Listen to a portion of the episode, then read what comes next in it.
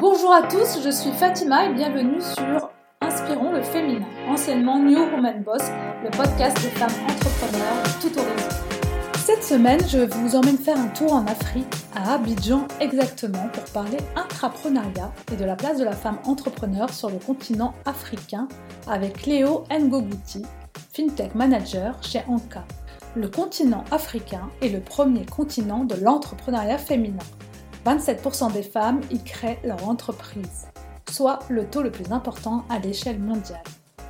Et si les femmes y entreprenaient d'abord par nécessité, aujourd'hui elles entreprennent parce qu'elles sont de plus en plus nombreuses à se lancer par envie et par détermination. Un sujet dont on parle avec Cléo qui nous raconte comment, après deux expériences dans de grands groupes à l'étranger, elle a intégré la start-up Anka, fondée par trois cofondateurs qui se sont donné la mission de faire le pont entre l'Afrique et le monde.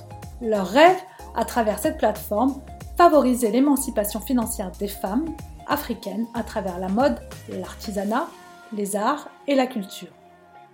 Donc la marketplace n'était plus suffisante et donc du coup on a décidé de switcher de business model et de devenir euh, du coup à présent plus une plateforme de service pour permettre à ces artisans de développer leur entreprise dans son intégralité et d'exporter leur artisanat partout dans le monde.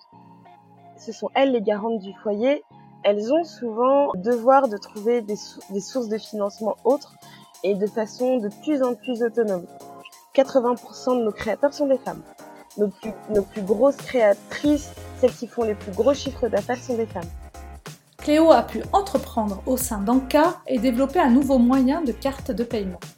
Grâce à la création de cette carte, les entrepreneurs peuvent recevoir leurs fonds en moins de 24 heures, à moindre frais et partout dans le monde. Une avancée majeure pour tous ces créateurs. Une idée qui lui a valu de gagner le prix Margaret lors de la JFD, la journée de la femme digitale, dans la catégorie intrapreneur. Promouvoir l'entrepreneuriat féminin africain grâce à l'intrapreneuriat, c'est maintenant et c'est avec Cléo Ngouguti.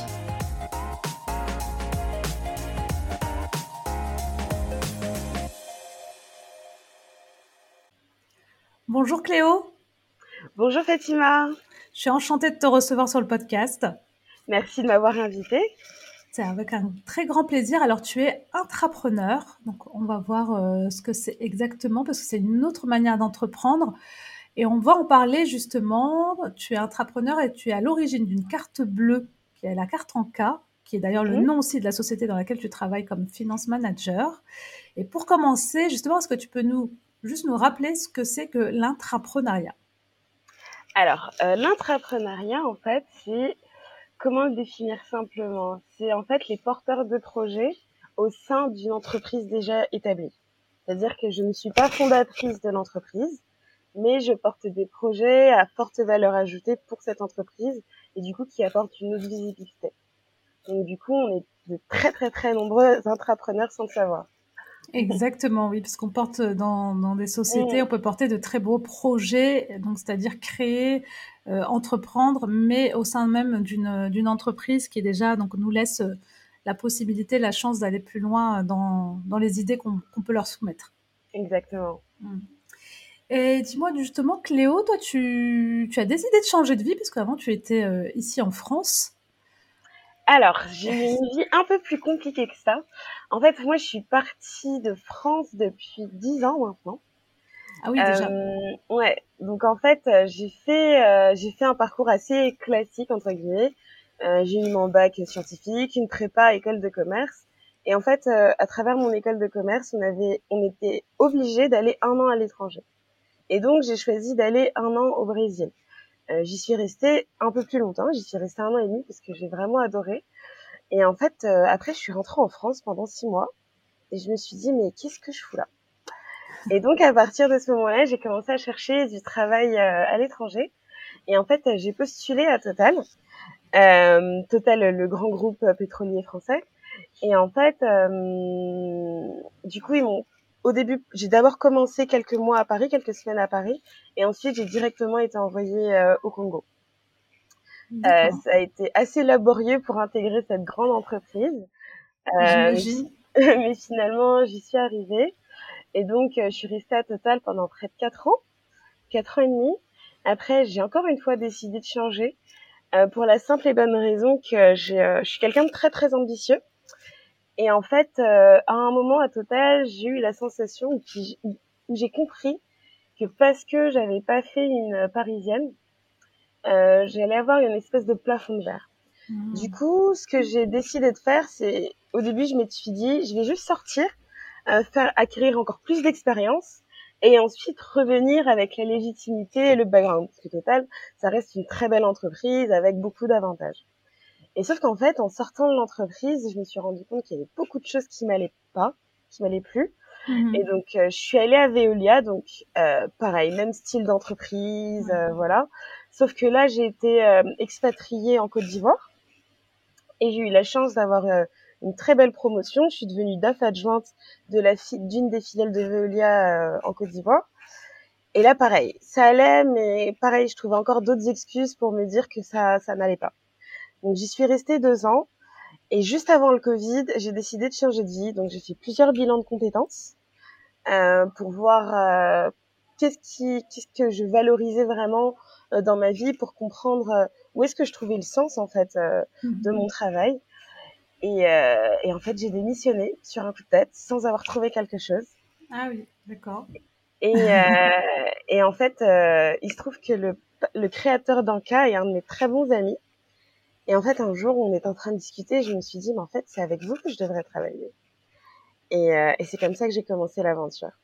Donc, euh, on était 8 et aujourd'hui, on est 50. On a fait une grosse levée de fonds en janvier de plus de 6 millions de, de dollars. Euh, et c'est un très, très beau projet et, et c'est que le début. Ah, c'est une très belle rencontre en fait. C'est arrivé au beau moment. Ça a été la révélation à ce moment-là. C'était qu'il bah, fallait autre chose. Exactement, mais je pense que bah il n'y a pas de hasard. Je pense que j'étais prête à ce moment-là pour avoir cette opportunité-là et, et, et, pour faire ce, ce, ce changement. Et mm. maintenant, pour rien au monde, je retournerai en arrière. Pour vraiment pour rien au monde. Ouais, es complètement épanouie euh, chez Anka. Ah oui, mais pour plein de raisons différentes. Déjà, euh, euh, les rapports de force sont différents. Euh, il y a beaucoup plus de diversité dans l'entreprise où je travaille. Mm. Euh, les femmes sont beaucoup plus respectées parce que ce que j'ai oublié de préciser, c'est que à Total, je travaillais du coup dans un groupe pétrolier avec, on va dire, 90% d'hommes. À Veolia, pareil, 90% euh, d'hommes. Et là, même si c'est vrai que les fondateurs sont euh, sont, tous des sont tous des hommes, euh, la plupart de l'équipe dirigeante euh, sont des femmes. Les plus hauts salaires d'Anka aujourd'hui sont des femmes, hmm. dont, dont je fais partie. Et donc pour ça, on a la chance d'avoir une grande visibilité, de pouvoir mener des projets à bien et de ne pas être limité. Et ça, euh, ça c'est quelque chose que j'ai beaucoup beaucoup apprécié et qui moi m'a permis de, de, déployer mes ailes au final.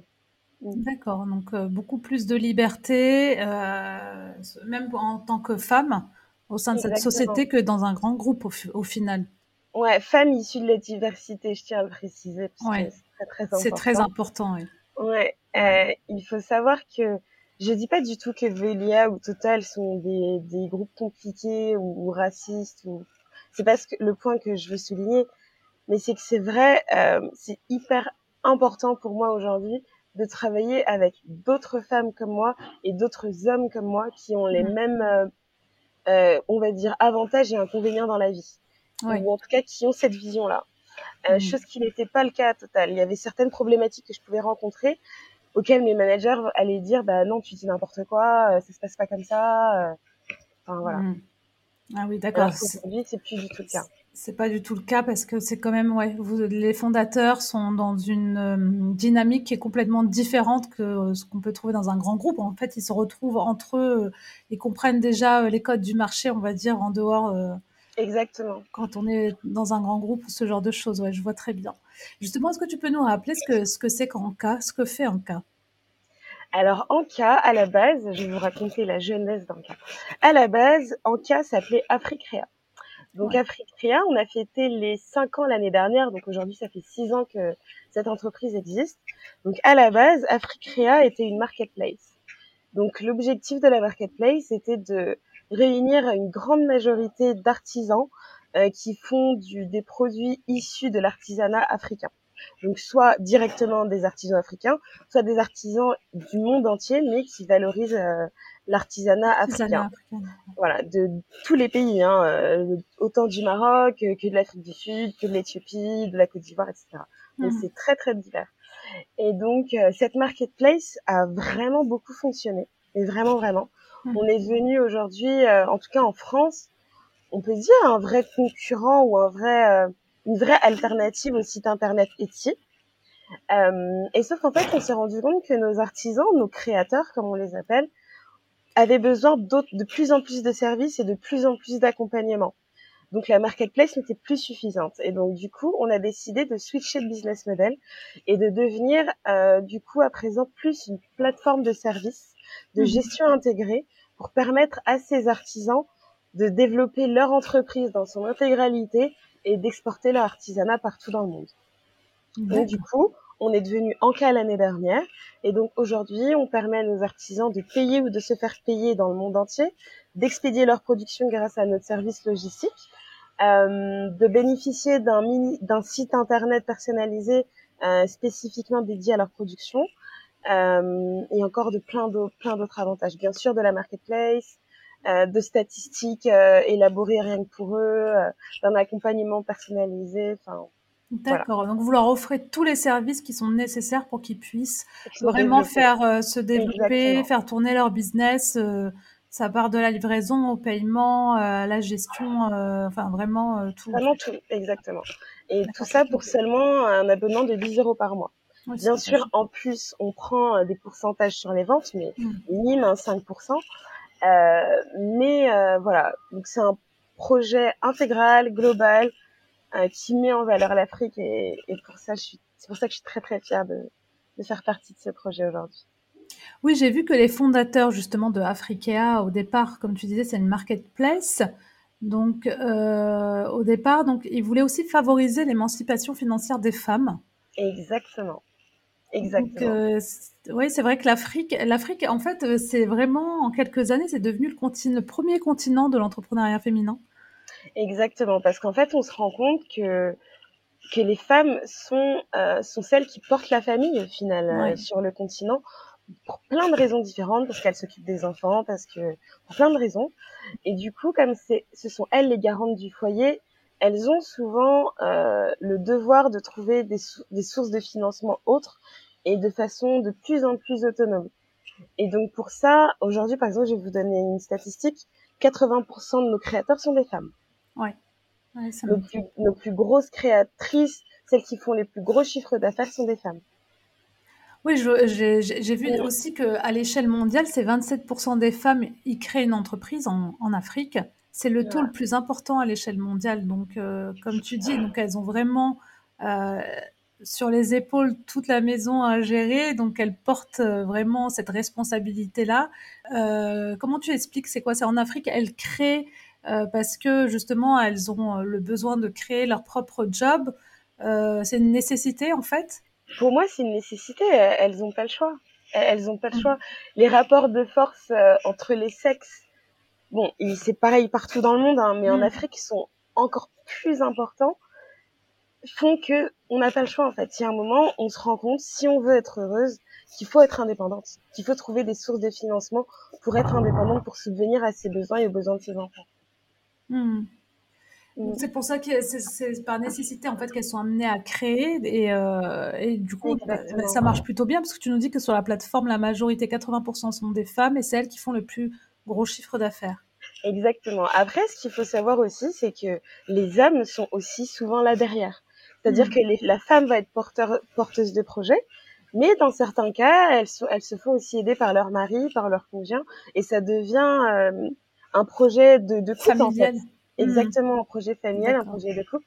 Et c'est aussi très intéressant de voir que euh, les rapports de force s'inversent mm. et, euh, et que les hommes désormais sont capables de reconnaître cette plus-value que, le, que les femmes sont capables d'apporter au sein de leur foyer jusqu'à se mettre en, en termes, euh, enfin, comment l'expliquer euh, Certains hommes sont devenus les employés de leurs femmes. D'accord. D'accord. C'est assez marrant, mais du coup, ça, tu dirais du coup que c'est moins difficile d'être femme entrepreneur en Afrique, du coup. Non, j'irai pas jusque-là. j'irai pas jusque-là. Ça reste compliqué. Il y a encore beaucoup de hum, d'émancipation à faire. Mhm. Euh, mais en tout cas, on est sur la bonne voie. Et euh, Africrea, en tout cas notre plateforme, on a su toucher les femmes. Parce que comme on est euh, une plateforme qui touche à l'artisanat africain, en particulier le textile, euh, voilà, forcément ça touche un peu plus aux, femmes. Même si paradoxalement sur le continent africain, comme vous devez peut-être le savoir, la majorité des tailleurs sont des hommes, on se hmm. rend compte que euh, bah, les hommes, ils ont leur boutique, etc. Mais les femmes ont trouvé, grâce à Africrea, l'opportunité de créer elles aussi leur entreprise et d'acquérir leur légitimité. Pardon. D'accord. Justement, par rapport au marché africain, donc il est, très reconnu pour ses ressources euh, naturelles. Euh, mais depuis quelques années, on a l'impression qu'il y a un vrai dynamisme qui se fait autour justement de projets qui se créent, qui se montent. Euh, est-ce que tu peux nous dresser un petit peu ce panorama de ce marché-là, comment il a évolué et comment il est aujourd'hui? Alors en fait, ce qu'il faut savoir, en tout cas moi, de mon analyse, de, mon point de, vue, euh, voilà. Euh, en ayant vécu au Congo, en Côte d'Ivoire et en ayant beaucoup voyagé dans les pays, en particulier d'Afrique francophone, je me rends compte que le principal frein à l'entrepreneuriat, c'est les politiques. C'est-à-dire que créer une entreprise sur le continent, c'est très très compliqué. Ça demande beaucoup de paperasse, beaucoup d'énergie, et souvent on nous met beaucoup beaucoup de bâtons dans les roues. Et c'est surtout pour ça que les que les entrepreneurs se font entre guillemets plus rares que dans les autres continents. Pour mmh. moi, c'est avant tout le cadre, euh, le cadre administratif, tout ce qui est administratif, qui est très euh, pénible. Qui rend la chose compliquée. C'est pour ça que la plateforme Africrea est quelque chose d'attractif, parce qu'on on leur permet de, au final, créer leur entreprise ou en tout cas de se créer un revenu sans paperasse, parce qu'on s'occupe de tout. Mmh. D'accord, comme vous occupez de tout, eux, ils ont juste, comme c'est une marketplace, venir à mettre leurs produits, ils s'occupent juste de créer leurs produits. Exactement. Et Africrea donc met en relation à travers euh, tout le monde entier, d'ailleurs, un peu comme Exis que tu disais, d'accord. Oui, exactement. Donc on met en relation avec les acheteurs et les acheteurs et les vendeurs. Et, euh, et puis voilà. Et puis nous, notre travail aujourd'hui, il est très centré sur les vendeurs, mhm. euh, mais les acheteurs sont aussi très importants. Et les acheteurs à peu près dans le monde entier, ça représente bah, Les acheteurs, ils sont surtout en Occident. Les acheteurs sont beaucoup en Occident. Euh, comme on a créé notre entreprise en France il y a quelques années, notre plus gros marché reste euh, l'Europe ou en tout cas les pays très proches de la France mais on a aussi beaucoup, beaucoup, beaucoup de d'acheteurs qui sont dans les pays euh, anglophones, comme euh, aux États-Unis, aux États-Unis et au Canada, et aussi beaucoup dans les pays, dans les îles, dans les îles françaises, euh, parce qu'il faut savoir que le coût de la vie là-bas est très très cher et qu'une une, une entreprise comme Africrea reste une bonne alternative, même s'il y aura le coût de transport, etc. Ça reste une bonne alternative pour vendre et se procurer euh, bah, de l'artisanat africain. D'accord, très bien. Donc c'est assez euh, réparti un peu dans le monde entier et euh, c'est intéressant de voir ces profils d'acheteurs. Mais les vendeurs sont, on va dire, plus en Afrique. En Afrique, oui. en tout cas, c'est notre focus. Et les acheteurs sont aujourd'hui, pour l'instant, beaucoup plus euh, en Occident. Et vous avez combien d'entrepreneurs aujourd'hui sur Anka à peu près? On va dire plus de 9000, je pense. Je vais pas dire de bêtises, mais enfin ah oui, c'est quand même pas. Ouais, mais beaucoup, enfin, on, a, on a beaucoup, beaucoup de boutiques actives, hein, mais de, de personnes euh, qui sont aujourd'hui, qui, qui font du chiffre d'affaires, etc., on va dire plus de 7000. Mm. D'accord, très bien.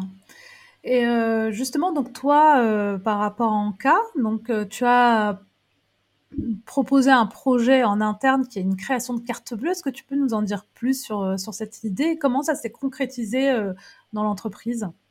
Alors, comme je vous disais, la majorité de nos vendeurs, qui, sont notre principal focus, sont des artisans africains. Et en Afrique, euh, la bancarisation est très très très faible. Du coup, pour avoir, euh, par exemple, quand un créateur fait une vente, ensuite pour qu'il puisse retirer ses fonds, c'est souvent pas un parcours du combattant, mais en tout cas, c'est pas aussi fluide que ça pourrait l'être. Du coup, on a réfléchi avec les officiers, bien sûr, de l'entreprise, a proposé un moyen de paiement qu'on avait appelé un moyen de payout, c'est-à-dire pour faire sortir les, faire sortir les fonds, qui facilite la vie aux vendeurs concernés. Donc du coup, on a fait un peu le tour des banques, etc. Et euh, on a décidé d'associer une wallet électronique à une carte bancaire euh, Africrea, enfin Africrea qu'on appelle maintenant Anka. Et grâce à ça, en fait, euh, les transferts sont immédiats. Et donc, les créateurs peuvent obtenir leurs fonds, peu importe où ils sont dans le monde, en moins de 24 heures. Donc, pour eux, c'est une grande révolution. Et surtout, euh, c'est pas forcément cash. C'est-à-dire que le cash, c'est pas forcément euh, avoir de la liquidité. À l'époque, c'était très intéressant, mais aujourd'hui, beaucoup de nos clients sont très friands d'avoir leur argent directement sur une carte bleue ou sur leur compte mobile money, comme comme en Occident au final. Hmm. Oui, ça a évolué euh, à ce niveau-là. Euh, c'est vrai qu'avant, c'était beaucoup plus euh, des liquidités. Aujourd'hui, donc, c'est, ça passe aussi par la carte bleue comme en Occident. Exactement. D'accord. Donc ça, c'est donc concrètement l'idée que tu, tu as tu as lancé au sein de voilà. donc qui s'est concrétisé et, qui, et qui, a bien, qui répond, bien marché. Ouais, qui répondait à une problématique qui était réelle hein, pour le coup. Hein. Exactement, qui répondait à une vraie problématique et aujourd'hui, euh, aujourd'hui, c'est devenu un de nos principaux moyens de pay payout euh, dans les pays d'Afrique euh, francophone et anglophone euh, euh, bah, qui, qui, peuvent avoir accès à cette carte. donc c'est un beau projet qui marche bien. Mmh. Mais depuis j'ai changé de service. Donc j'ai développé, en attendant de lancer le projet dont je vais vous parler juste après, j'ai développé et assaini, on va dire, les finances de notre service logistique pour le rendre plus fluide et euh, permettre à nos créateurs de payer le moins d'argent possible tout en ayant le meilleur service possible. Donc maintenant que j'ai fini ce travail-là, je vais passer à un autre projet et donc qui me tient vraiment à cœur pour le coup. Euh, et donc là, je vais développer la partie microfinance, donc microcrédit à nos à nos artisans et à nos créateurs. D'accord, donc ça c'est le ton prochain projet là que tu vas Exactement, mais qu'on va lancer là, là. Je vais le lancer en septembre. Et donc pour ça, je me suis formée en plus parce que j'ai un master euh, master euh, en finance d'entreprise et donc j'ai décidé de faire un master spécialisé en plus là cette année euh, et soutenu par mon entreprise aussi donc ça c'est top euh, en finance d'entreprise. Donc là je passe un master, une formation à la Frankfurt Business School donc c'est le meilleur master possible en microfinance. Euh, et donc du coup, j'aurai ma certification là, là, dans quelques semaines. Et on lance le projet en, en septembre. Ah bravo, c'est chouette, c'est génial. Ouais, je suis super contente. J'ai vraiment vraiment hâte. Et, euh, et pour moi, c'est vraiment un projet qui a du sens. Et, euh... Ouais, le microcrédit, j'imagine, ouais, c'est. Euh...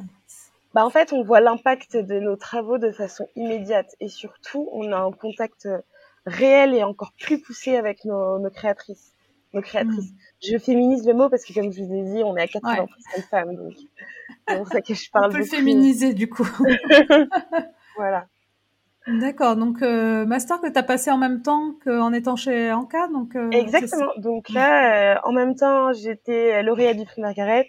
En même temps, j'ai commencé ma formation. En même temps, je travaillais en même temps tout quoi. Non mais c'est génial parce que du coup tu es dans une société chez Anka où ils te permettent complètement de t'épanouir, de proposer des projets, de les créer, de les mettre en place. Donc euh, c'est une très belle façon d'entreprendre donc tout en étant dans une structure et entouré d'une équipe euh, avec qui euh, tu peux discuter, échanger et collaborer.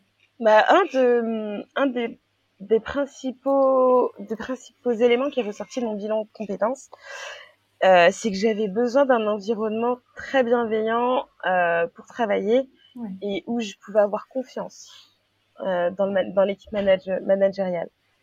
Et aujourd'hui, je, je, peux dire que c'est le cas. Ouais. Même s'il y a des plus et des moins, comme dans toutes les entreprises, je veux pas dresser le portrait euh, d'une entreprise bisounours, c'est pas du tout le cas. Il y a des hauts et des bas, il y a des jours où ça va, des jours où ça va pas. Mais en tout cas, l'atmosphère globale est extrêmement bienveillante, franche, du coup, j'avance avec beaucoup de confiance et de sérénité. D'accord, justement, c'est quoi le moment le plus difficile dans ton parcours professionnel? Est-ce que ça a été de, de faire, euh, de couper euh, un moment où tu me disais, ben, tu as arrêté, tu as démissionné euh, bah Exactement, c'est ça. Ou est-ce que c'est de, de s'insérer dans un, un, environnement, on va dire peut-être un peu plus masculin? Bah, En fait, j'ai envie de dire deux choses. Euh, la, la, première chose qui a été extrêmement compliquée pour moi dans mon parcours professionnel, c'est de travailler uniquement avec des hommes. Parce que du coup, j'ai vite compris qu'il fallait que je me travestisse. Euh, C'est-à-dire qu'il fallait que je corresponde au code, au rapport de force, etc., etc. Du coup, dans les, mes équipes d'avant, là où je travaillais à Total, on a fini par m'appeler Margaret Thatcher. Tellement je, tellement j'étais dure, tellement euh, je laissais rien paraître, tellement j'essayais justement de m'imposer parce que j'étais jeune, euh, j'avais un poste à responsabilité, je travaillais qu'avec des hommes qui avaient presque 20 ans de plus que moi. Du coup, j'avais l'impression, enfin c'est même pas qu'une impression, je pense que c'était vraiment le cas à l'époque, de devoir me faire cette carapace pour pouvoir être respectée et pour éviter euh, ce mansplaining pendant les réunions, euh, même si je l'ai pas évité. Hein. Combien de fois j'étais avec des réunions avec les États des différents pays où on m'adressait même pas la parole en fait. Alors c'est moi qui avais fait le travail, on parlait directement aux hommes qui avaient à côté de moi. Enfin, des situations où tu te dis à la fin, ok d'accord, en fait, même si j'ai cette carapace, ça suffit pas et ça suffira jamais. Je serai toujours euh, vue comme une femme jeune, comme si. Donc, au final, autant être soi-même et autant arrêter de lutter et voilà. Donc ça, c'est la première difficulté que j'ai rencontrée, que je rencontre beaucoup moins aujourd'hui parce que déjà parce que je suis plus en confiance avec moi-même. Euh, donc j'ai moins besoin de prouver, je suis moins en attente de validation des autres, mais aussi parce que l'environnement me le permet. Et euh, la deuxième chose, c'est que moi, j'ai vraiment peur euh, d'abandonner. Je, c'est pas ma, c'est pas ma nature. Quand je commence quelque chose, j'ai tendance à aller jusqu'au bout et, et, et partir. Euh, j'ai l'impression de laisser tomber le navire ou, ou de pas avoir fini quelque chose. Enfin, c'est un sentiment d'échec pour moi assez compliqué à gérer. Alors que c'est pas forcément un échec vu que c'est moi qui décide de partir. Euh, et du coup, ce qui a été aussi très compliqué pour moi dans ma carrière, c'est justement c'était d'affronter ma peur. Oui. Et euh, et donc voilà, j'ai essayé de me souvenir de la citation, mais je sais plus où je l'ai trouvée. Mais au final, euh, ce qui ce qui m'a fait le plus peur dans ma vie, c'est là où j'ai été le plus heureuse après. Donc je pense que je, je crois qu'il y a, y a quelqu'un qui avait dit ça, mais je sais pas qui c'est. mais, euh, mais voilà. Je vois le fait de, de prendre le risque, euh, peut-être d'avoir peur au moment de, de partir, Exactement. de démissionner. Au final, euh, ça t'a donné des résultats qui étaient positifs par la suite. Exactement, et pas que de démissionner. Par exemple, j'avais très très peur de commencer cette formation en même temps de travailler en startup parce ouais. qu'il faut, faut quand même pas l'oublier. Je le répète pour les auditrices et auditeurs, c'est que travailler en startup, c'est hyper chronophage et ça prend beaucoup, beaucoup, beaucoup, beaucoup de temps. Ouais. Donc du coup, euh, j'avais beaucoup, j'avais vraiment peur de de prendre en plus cette formation, en plus de tout ce qui se passait dans ma vie à côté. Je me suis dit, mais en fait, j'aurais jamais le temps, comment je vais faire? Et au final, ça va. Tout ça fait très bien et je suis très heureuse. Donc... Euh. D'accord, oui, c'est pour ça que je te posais la question tout à l'heure. Donc, tu as fait le master en même temps que le ouais. quand continuant à travailler dans la start-up. Donc, du coup, ouais, chapeau parce que c'est vrai que c'est du boulot, quoi. Un master, ouais. c'est pas rien. Il faut, ça demande du travail, quoi. C'est clair, et surtout en finance, retourner dans les en cahiers, plus. dans les maths. Ouais, en plus. Alors là, c'est un beau défi, quoi. Donc, euh, bah, bravo en tout cas pour pour avoir mené les deux de front. Merci tu as été, euh, suite, à, la création de la carte euh, en cas euh, de, tes projets, tu t'es présenté pour le prix Margaret. Qu'est-ce qui t'a poussé justement à te euh, présenter euh, au prix Margaret, qui est donc un prix qui est donné au, moment de la JFD, donc la journée de la femme digitale, qui a lieu chaque année. Et qu'est-ce qui t'a poussé justement à te présenter dans la catégorie intrapreneur? Alors, pour être honnête avec vous, c'est une amie, euh, une amie à moi qui m'en a parlé et qui m'a dit, écoute Cléo, euh, je sais que tu as encore ce syndrome de l'imposteur, etc., mais je pense que tu devrais postuler, tu as toutes tes chances, regarde ce concours, en plus, euh, tu vas rencontrer tout le gratin des politiques français, dont le président, regarde, ça va t'ouvrir des portes, etc. Et au début, je voulais pas, je voulais pas m'inscrire. Pourquoi je voulais pas m'inscrire parce que euh, parce que je...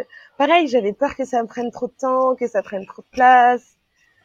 Enfin voilà parce que c'est c'est bête hein, mais j'ai j'ai un peu envie j'aime beaucoup faire les choses euh, par... de façon parfaite. En tout cas avoir l'impression que c'est ouais. parfait. Donc du coup euh, par exemple mon travail prenait à ce moment-là beaucoup de place et je voyais pas comment pouvoir faire mon travail de façon parfaite ou en tout cas de la meilleure possible en même temps en m'inscrivant à ce concours parce qu'il fallait remplir un dossier, faire des interviews, etc., etc. Ensuite, il fallait se déplacer à Paris.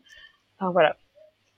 Et au final, euh, j'ai suivi son conseil et puis que du bonheur depuis quoi, que du plus, que, du, plus. que du plus. Je suis vraiment sortie de ma zone de confort.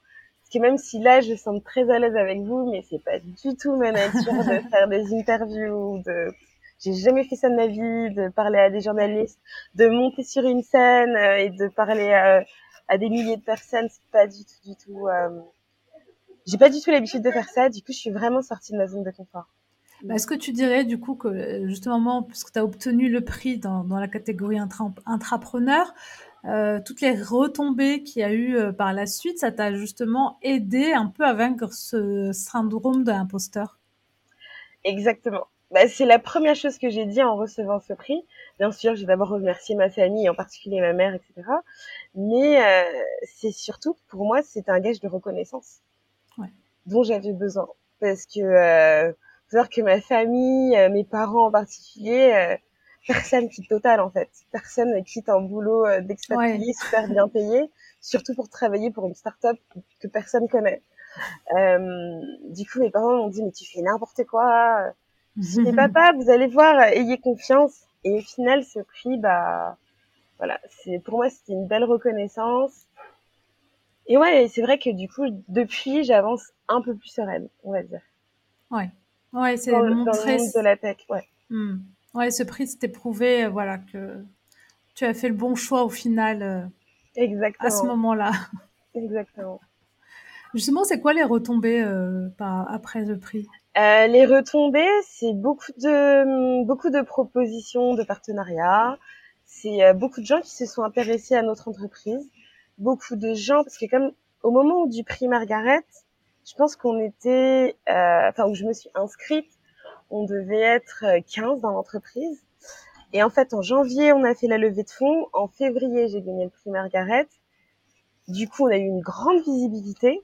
Ouais. Et depuis février jusqu'à aujourd'hui, on est passé à 50 personnes.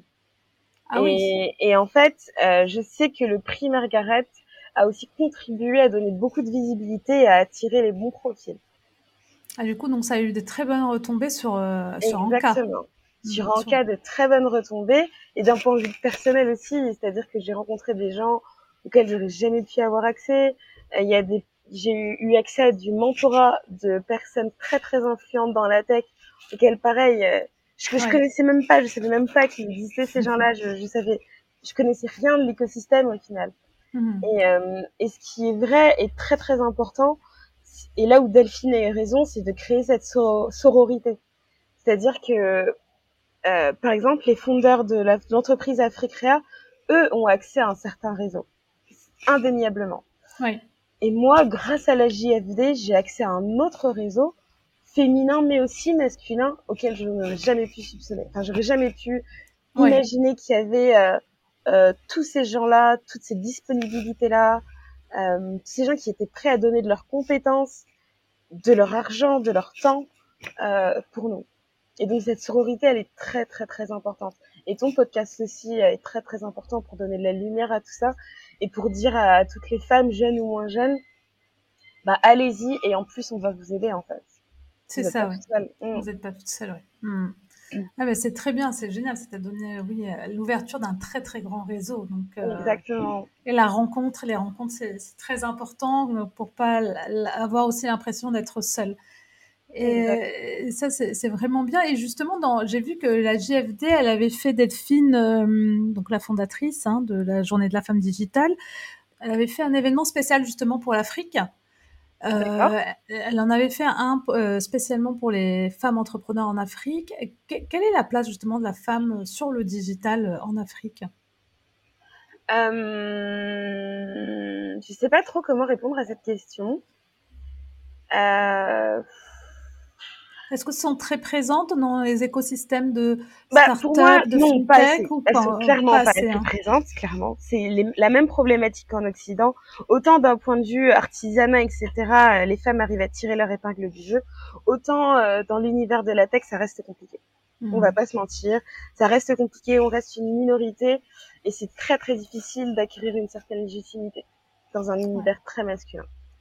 On, voilà, on va toujours partir avec un déficit de crédibilité comparé au, à d'autres. Ah, euh, par contre, bah après, je sais pas si c'est que mon expérience, mais moi, j'ai l'impression qu'on m'a donné plus de chance sur le continent. D'accord. Mais je sais pas si c'est de mon de par mon expérience ou si c'est parce que je connais très bien les fondeurs de la boîte. Donc, mon avis sur cette question est un peu biaisé. En tout cas, mhm. ce qui est vrai, c'est que non, les femmes dans la tech sont toujours très très minoritaires et il faut continuer à se battre pour que ça change. Ouais, ouais ça sur tous les continents, effectivement. c'est sûr. Bah, écoute, bah, merci beaucoup. Euh, merci Cléo. Je vais te poser les dernières questions euh, de, l'interview. C'est quoi tes prochains défis 2022 ben, Tu nous as déjà parlé un peu. Exactement. bah, pour moi, bah, d'ici la fin de l'année. Hein. D'ici la fin de l'année, c'est de bah, du coup finir euh, ma formation et de lancer ce beau projet de microfinance pour Anka. D'accord. Bah, c'est un très très beau projet. Très très beau challenge. D'accord. Euh, quel conseil tu donnerais à une femme qui souhaite entreprendre euh, l'intrapreneuriat? Euh, c'est de s'écouter, de rester fidèle à elle-même, à sa personnalité, de pas faire comme moi et de se transformer en Margaret Thatcher parce que ça sert à rien, vraiment. Et euh, et puis voilà, et puis et puis et puis surtout ne pas attendre euh, le projet parfait pour se lancer. C'est-à-dire euh, parce que les hommes, ils font pas ça, en fait. Hein. c'est sûr. les hommes, euh, tu, tu, penses à quelque chose, tu crois et tu vas, et puis après, tu te perfectionnes avec le temps. Et je pense que ça aussi, c'est quelque chose qu'il faut qu'on essaye de faire plus. Oui. On se lance et on voit après. Exactement, parce qu'en fait, on n'a rien à perdre. Exactement.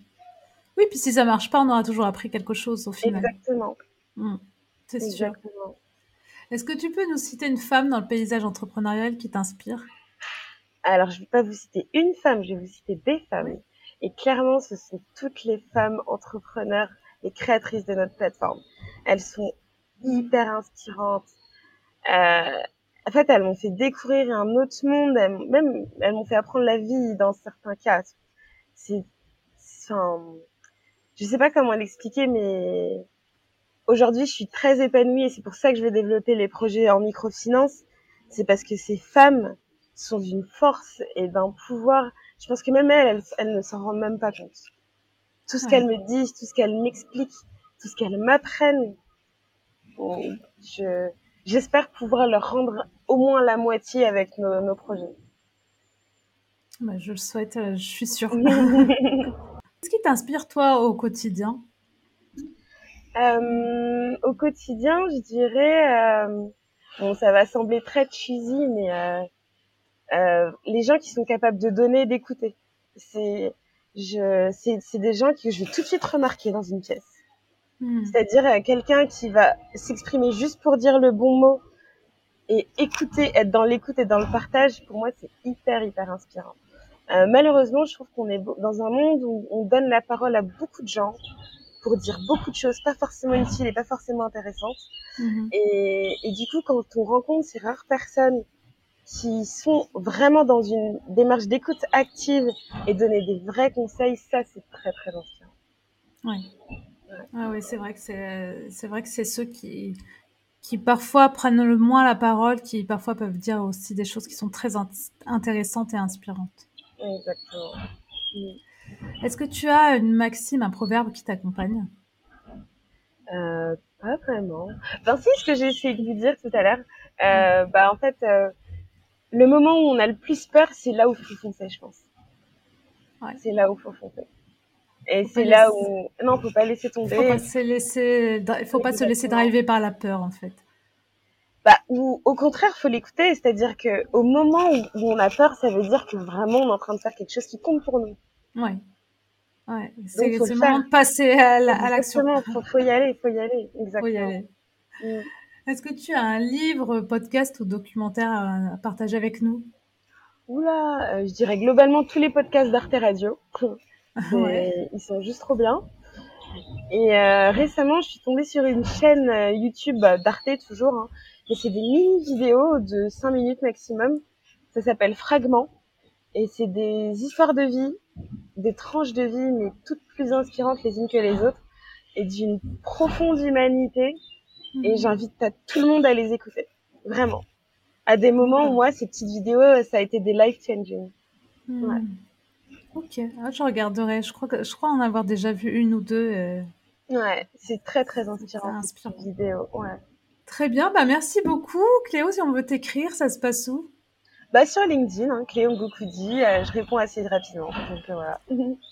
bah, merci, merci euh, pour cette interview, c'était super intéressant, notamment enfin, de découvrir tout l'entrepreneuriat et le marché africain et ces femmes qui entreprennent énormément là-bas, même si on a besoin encore plus de femmes dans la partie digitale, dans la partie tech, ça c'est sûr. Bah, je te laisse le mot de la fin. Le mot de la fin, c'est aller faire un tour sur Anka. Euh, vous allez voir, c'est une très très belle plateforme. Euh, en ce moment, on continue à recruter à tour de bras, donc allez-y, allez-y, allez-y. Euh, rejoignez notre beau bébé. Aujourd'hui, Anka, il y a plus d'un million de visites par mois. on aide plus de plus de des milliers de créateurs tous les jours. C'est un très beau projet, donc n'hésitez pas à nous rejoindre, n'hésitez pas à acheter nos produits. Et puis voilà. Ah bah, avec plaisir. bah, merci beaucoup. Merci à toi. Merci d'avoir écouté cette interview. Si celle-ci vous a plu, rendez-moi un petit service. Cela ne vous prendra que quelques secondes. Allez mettre une bonne note au podcast. Et pour retrouver tous les détails de l'épisode, je vous donne rendez-vous sur le site inspironsleféminin.fr. Ces épisodes, vous les retrouverez également sur la chaîne YouTube. D'autres surprises arrivent très vite et pour ne pas les rater, je vous invite à vous abonner à la newsletter. Je vous dis à la semaine prochaine.